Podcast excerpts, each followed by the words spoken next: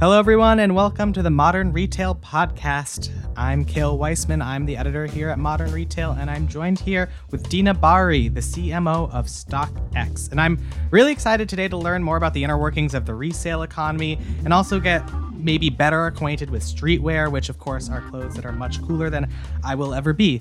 Um, but Deena, why don't you just, for people who are jo- you know listening who might not know exactly what StockX is, why don't you just sort of get into how it works because it's a it's a slightly different model than you know most other resale uh, websites. Hi, Cale. Yes, it is slightly different. You're right. So we are a live bid ask marketplace. So what that means is that similar to the stock market, um, you know, there is an environment where a buyer says what they are willing to pay for an item and a seller says what they're willing to sell that item at. And only when there's a match between the bid and the ask does the sale happen. So um, it's dynamic, it's live, the pricing is moving, just like with the stock market. Uh, and it's um, very transparent and fair. So for people on both sides of the transaction, there's a ton of visibility around that pricing history and data.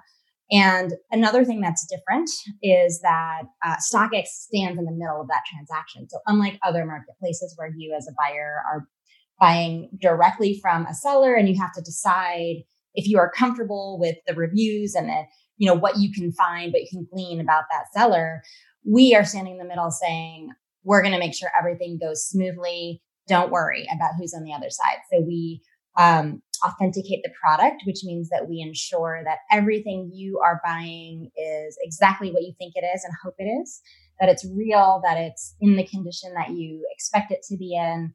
Um, and then we make sure that it comes to you quickly and painlessly.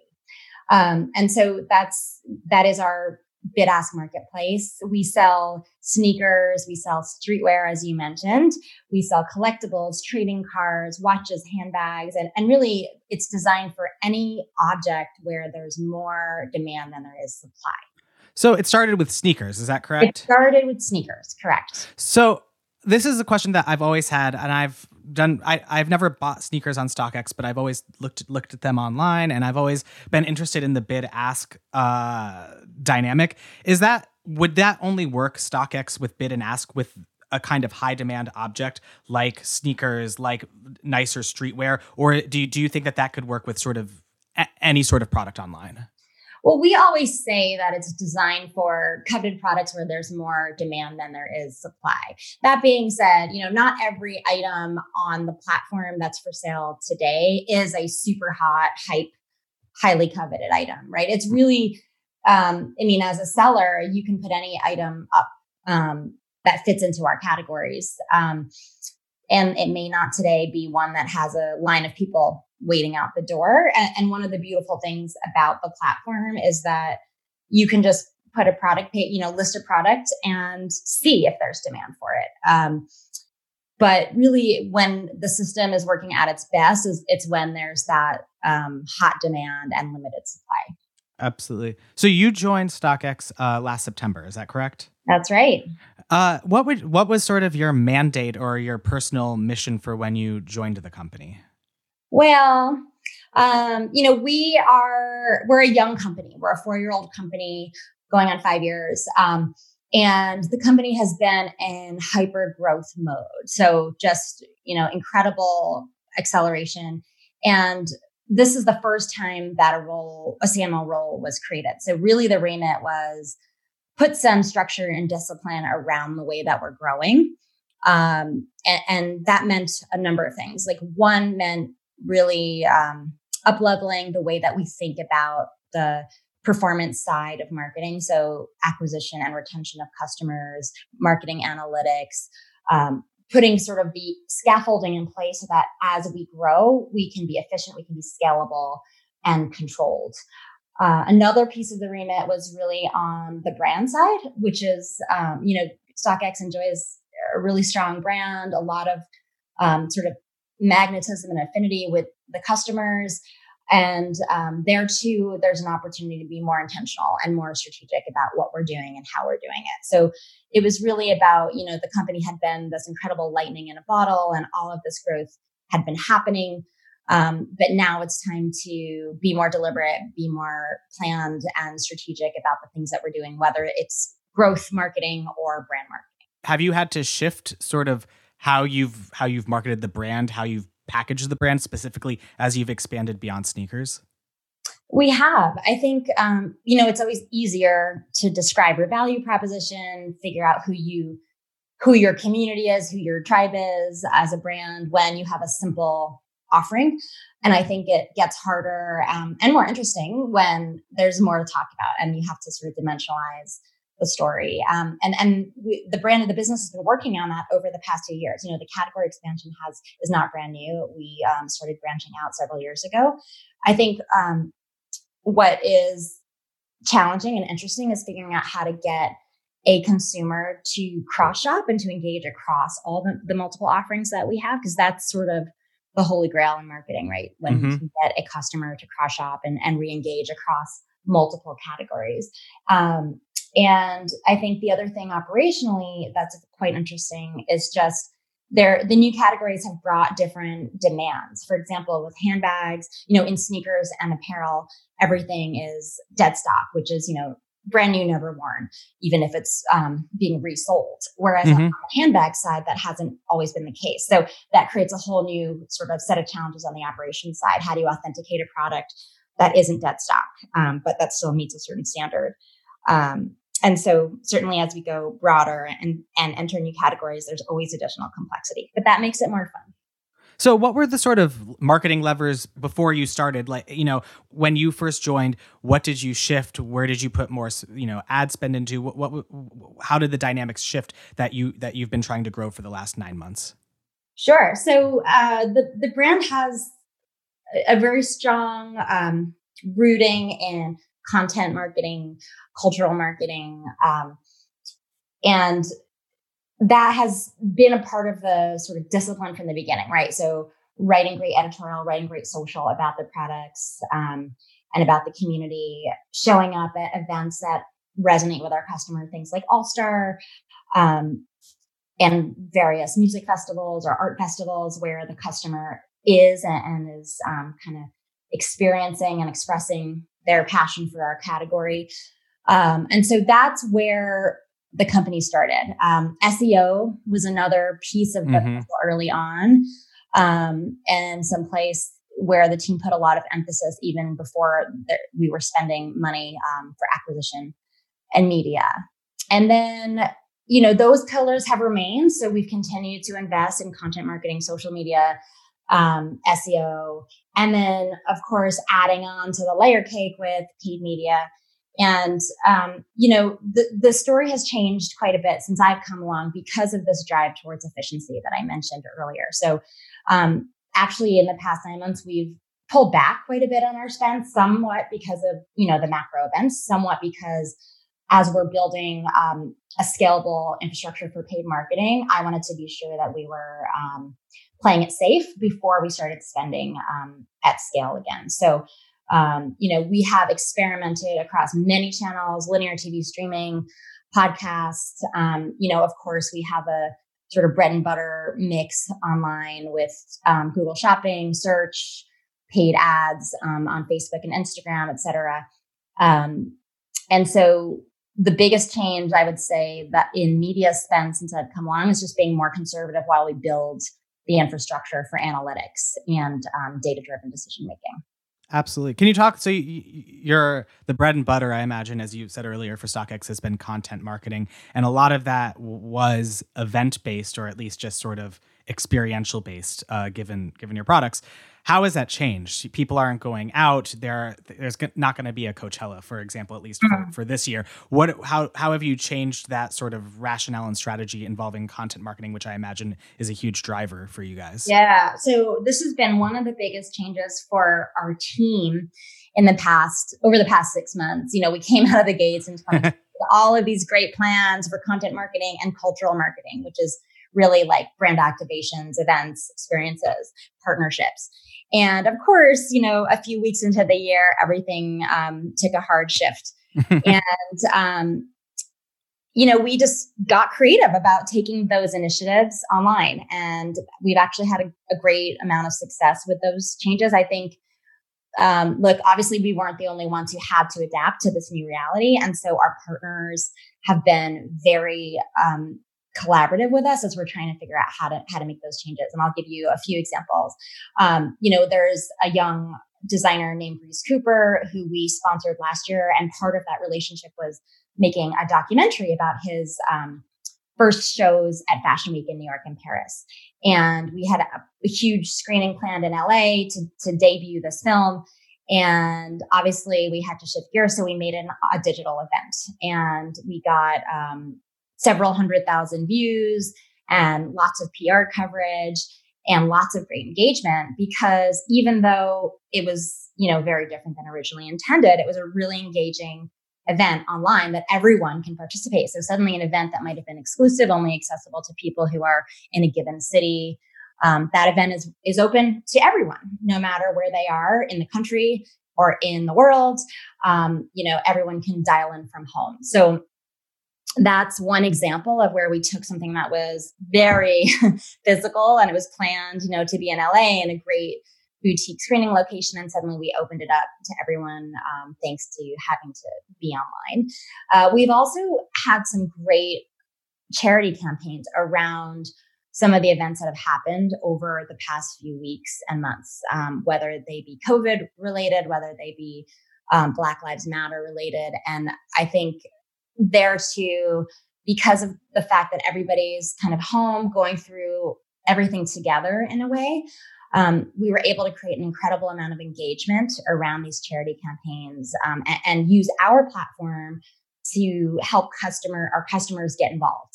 So, as an example, we did a great charity campaign with World Health Organization to raise money for COVID nineteen relief, and we were able to uh, loop in a number of our influencers, kind of friends and family of StockX, to donate items from their closets to be raffled off.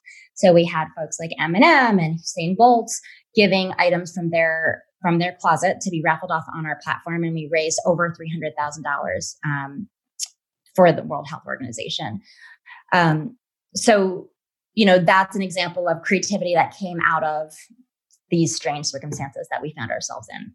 Yeah, especially with the first one, how is that going to inform the kind of programming you do down the line, even if things yeah. do somewhat return to normal. Like I imagine the scale and the metrics and what you consider to be engagement are completely different from one to the other. So how are you sort of going about a like scaling these kinds of programs that are now digital only and not the same as sort of a very bespoke special one-off event and you know how how are you how are you thinking about replicating that down the line Yes, I mean, I think if if things return to normal, when things return to normal, we'll end up with a hybrid, sort of picking the best of both. Obviously, to your point about bespoke, you know, these real life activations and experiences are special and are deep in a way that is hard to replace online. Um, and so, and it's a big part of our brand. It's a big part of creators and the world in which we we work and live.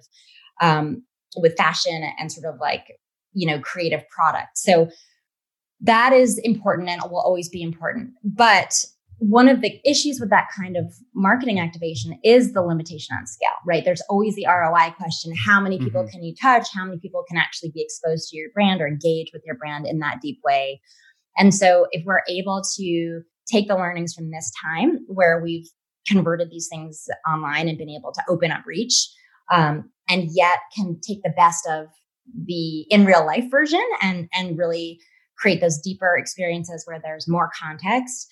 I think that will be ideal. Now i don't know exactly what that's going to look like but i can say that um, the teams tasked with this work have been incredibly excited to have to adapt and i'll use another example sports um, and obviously in in sneakers you know sport is a huge passion point um, you know we've partnered with many brands. Um, you know, the Cleveland Cavs, I mentioned the All Star basketball game in February. It's mm-hmm. a big part of our calendar. And so, one of the pivots we've had to make as those sports um, have been on pause is, is um, going online to e gaming, which is mm. incredibly opportune if you think about what's going on with Gen Z today and how many people are gaming. Um, and so it's opened up a whole new world to us that we might have been um, perhaps slower to to turn to. Um, and with that new world comes a lot of scale and reach. Um, and while you're not going to get to touch and feel the product the way you would at an all star event, uh, you get to engage with us in a different way. So again, best of both would be my goal. Are are those would you, are are there similar people you're reaching when you're doing normal sporting and e-gaming or was that just a completely new education about about who you're working with, how you talk to them, how you market to them, etc.?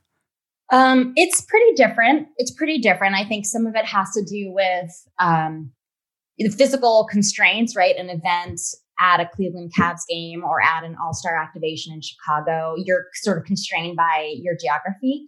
Mm-hmm. Um, also, there's an exclusivity factor, right? There, those events are usually, you know, tickets are expensive. Not every person can participate. Um, so here with digital sports or e-gaming, um, you know, some of those walls are lower, those barriers are lower. Um, and I think generally speaking, e-gaming has a younger, more Gen Z like demographic.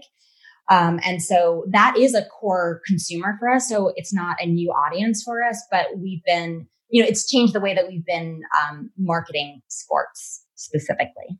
We're now going to take a quick break and we'll be right back.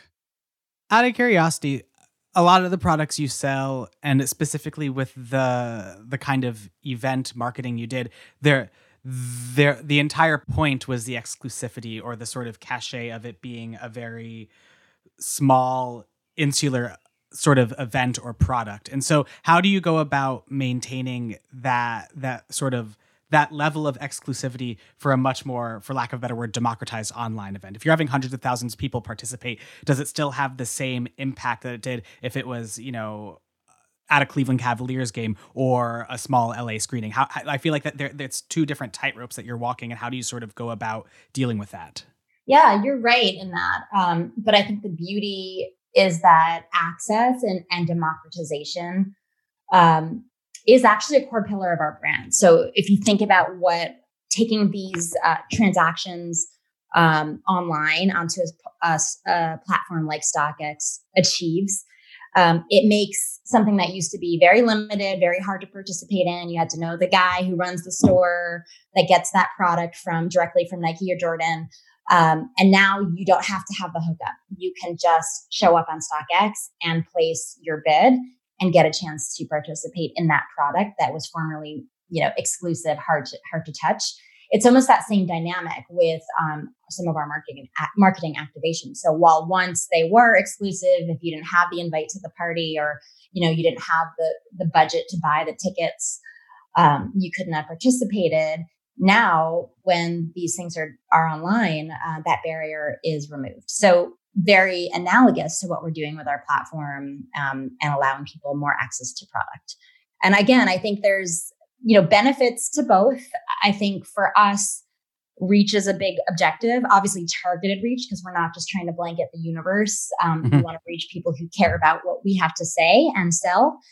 Um, however, it's always better for marketing ROI when you can take your investments and engage a, a, a more people. So when you can take an idea around e-gaming, around digital content, and um, you know open the aperture to reach more people it's often very positive. Absolutely. You mentioned earlier that you you know at the beginning of the year what with you know all the different things going on you pulled back some of your spend or you know reallocated. What what were some of the things you pulled back on and w- what have you learned from that? Well during the height of the covid-19 pause so in march and april when i think everybody was sort of uncertain how things were going to play out. Um, you know, the prevailing wisdom was pull back on anything that's not directly attributable to measurable growth and ROI positive growth, right? So if you were reading all the marketing literature out there, that's what was being advised. And we did do some of that, right? Some things like linear TV, um, where it is hard to quantify exactly the benefit you're getting in mm-hmm. a short period of time.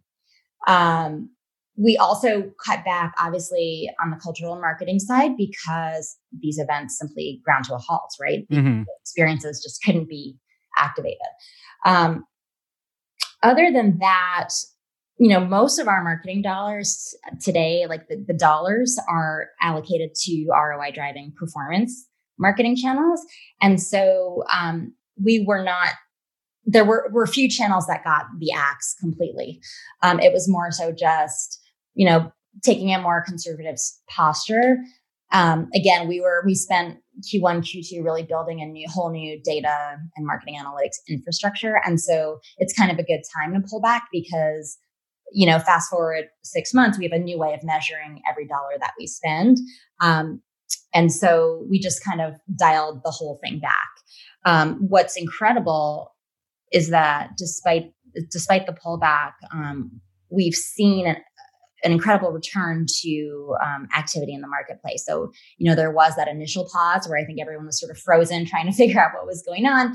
Um, and then by mid April, we started to see an incredible return back um, to normal and even better than normal shopping behaviors.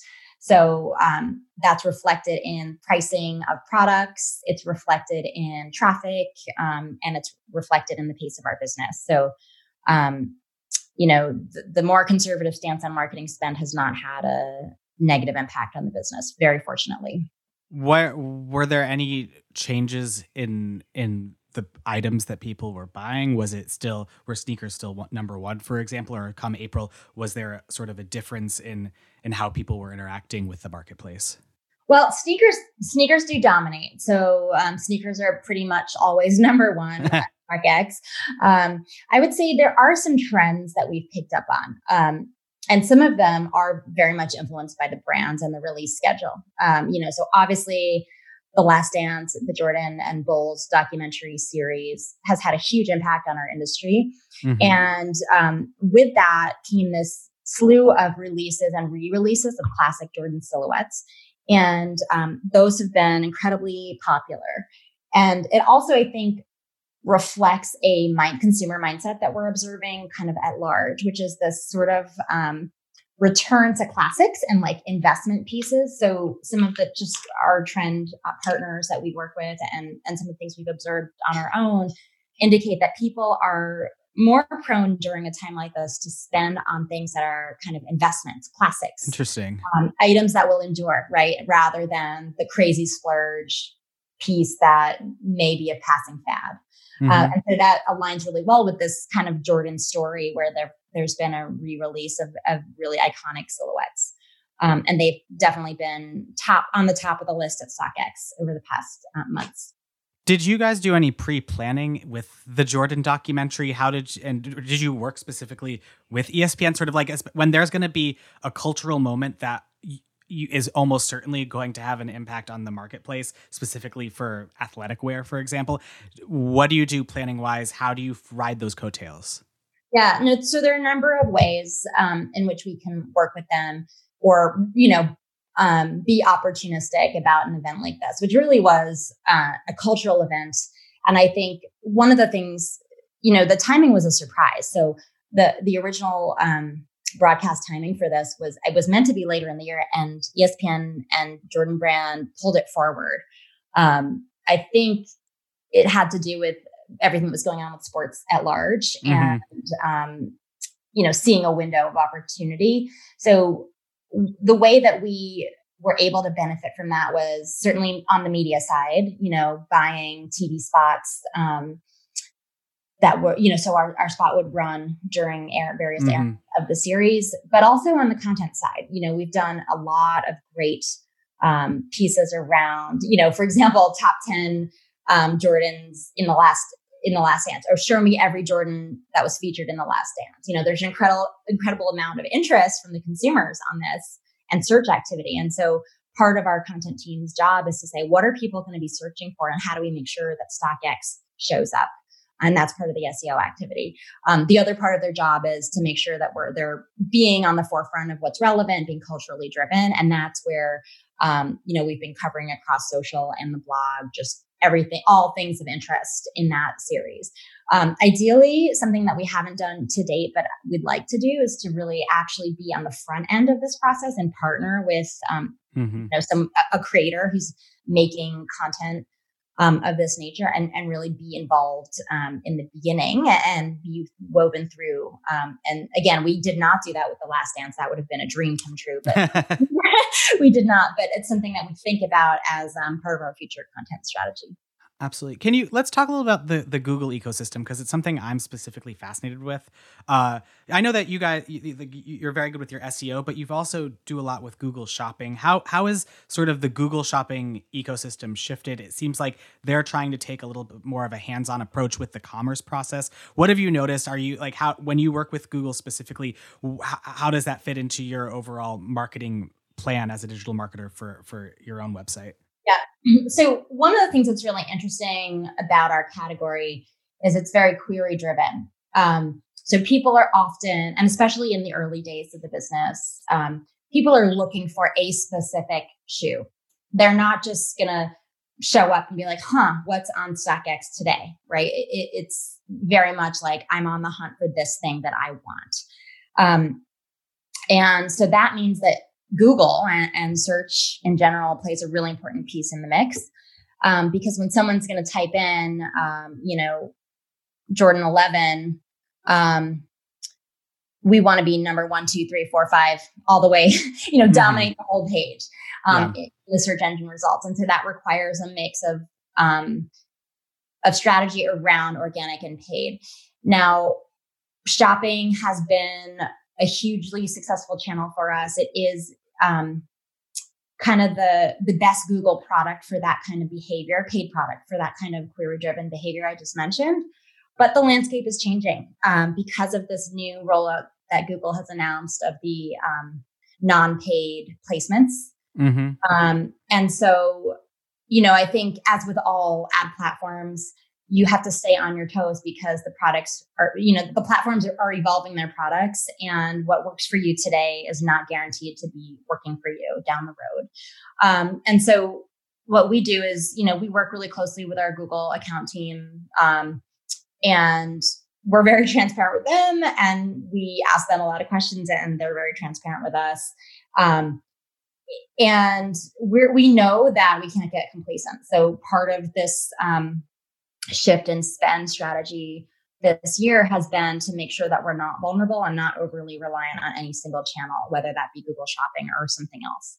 Um, you know, I think we don't quite fully understand how the non-paid placements are, are going to change things, but we know we're getting more free traffic from Google as a result of them. So, um, so that's good. Mm-hmm. Um, I think you know, it's just another reason to be equally focused on um, the organic side as as you are on the paid side from a brand point of view, because um, you know, I think this new strategy from Google is going to favor brands that have organic strength. Absolutely. Do you? I mean, as soon as they started putting in the, these new products, how did you? What did you shift? Was it just focusing more on the organic? And would you say that before you were overly reliant or predominantly reliant on Google sort of and how have you how have you diversified that? Where have you where have you been focusing more on Instagram? Like how have you been sort of go, going against those tides? Well again um, we haven't made any radical radical shifts except for to be more conservative today than we were maybe a year ago on the spend side. Um, I think honestly, the biggest change that we've made is based on our new analytics framework. We understand better what's mm-hmm. actually going on. So, you know, a year ago, we might have said, okay, Google's driving like X percent of our conversions or our traffic. Today, based on um, you know data infrastructure and analytics, we now understand that Google might be touching a large number of our conversions, but it's not responsible for that same number of our conversions um, because the journey of a user is complex and is influenced by many channels, including organic and owned channels. Um, and so the biggest thing that has done is it's freed us because when you don't have that that complete view of the of the journey, you're just taking sort of last click attribution at its word. Mm-hmm. Um, whereas once you understand the journey, you can see okay, paid is critically important, yes, but so is email or push. So is organic, um, and it frees you from thinking that just spending more paid dollars will solve all your problems. You know, you mentioned you know at the beginning of this interview that when you joined StockX was in hyper growth, and now there have been a lot of shifts, both uh, like in the world and just like what's going on internally. Uh, how how are you approaching this growth now as compared to where you were come September when you joined? Is it you know are are you guys still in hyper growth, or are you being much more deliberate about where you're putting your money specifically, or how and like yeah, sort of how are you approaching that overall mindset? Yeah. So philosophically, um, as we came into the planning period for 2020, so in in Q3, Q4 last year, we you know made it. We wrote it down. We said it out loud, which is like we're going moving away from growth at all costs, and we're moving towards deliberate, scalable, efficient growth. Um, and, and so we had every intention of slowing things down to be more deliberate um, and careful. Um, you know, the events of this year have surprised us. Um, and we have experienced a lot of success this year, more success than we anticipated. And so we're still growing very fast. Um, but the good news is that we have that discipline of the scalable, efficient, philosophical point of view. Um, and so while we are growing fast, we're not um, footloose and fancy free about it. You know, we're, we're being careful. We're being very focused on ROI um, and making sure that we are kind of building a, a foundation that will help us achieve all of our aspirations. So we're sort of um, straddling, I would say, you know, it's still a lot of growth, but also the discipline that comes with a more mature company. I know that you guys a few months ago uh, recently had layoffs. Was that just as because it was too sort of out in all directions, and that and this that was sort of a natural sort of honing in, or is that sort of as a result of the mat you know coronavirus and all the different things that are going on? Yeah, it was really it was part of ensuring that we're being responsible and efficient as we grow. Um, I think there were just some areas of the business where we had overinvested.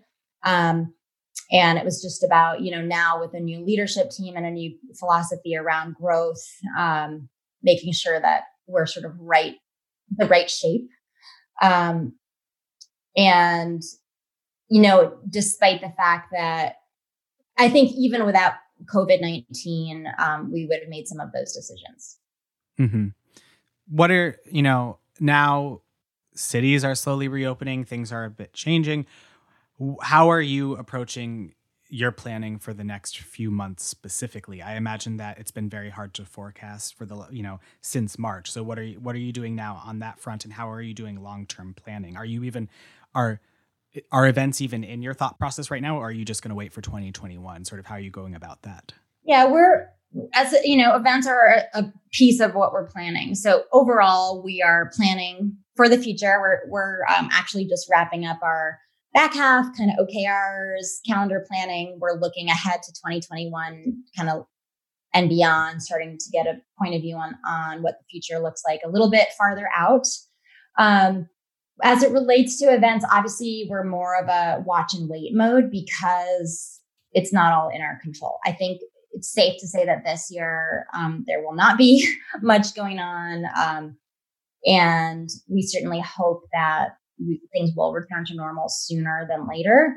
Um, I know, like some of our partners in the sports world, for example, are planning for a return to their seasons, um, you know, in the fall, and we really hope that that happens. But we're taking a again a conservative stance on spend um, in those types of areas so that we're not exposed. Um, you know, I think we also have, you know, new growth areas, new markets um, where we had been very excited to support those country launches, those market launches with experiences.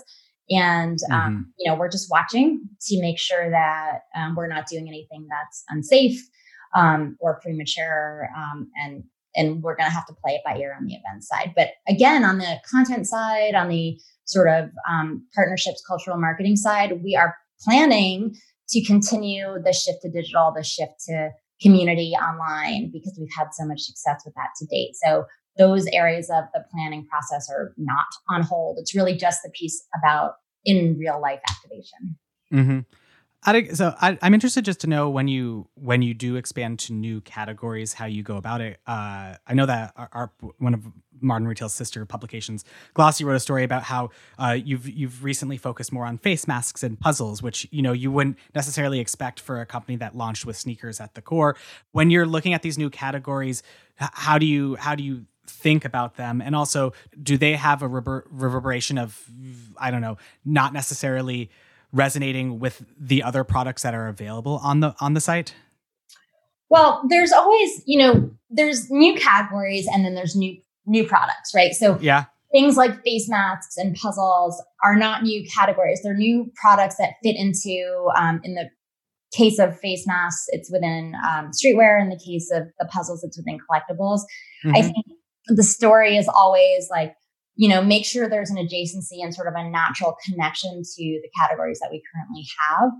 Um, and we very much have a sort of test and learn mindset. And so sometimes we're like, let's just see what happens. Let's put up, you know, a Nintendo Switch is the most recent example. It doesn't, it's not a new category. We're not now launching electronics, mm-hmm. trying to see, you know, look, this is a product where there's limited supply and lots of demand let's put it on the platform and see what happens. Um, the puzzles really were an artist, um, you know, KAWS, who's one of our like leading artists and collectibles, launched a new product and we said, hey, it's a perfect fit. We know our cu- customers love him and everything he does. So let's put him on the platform.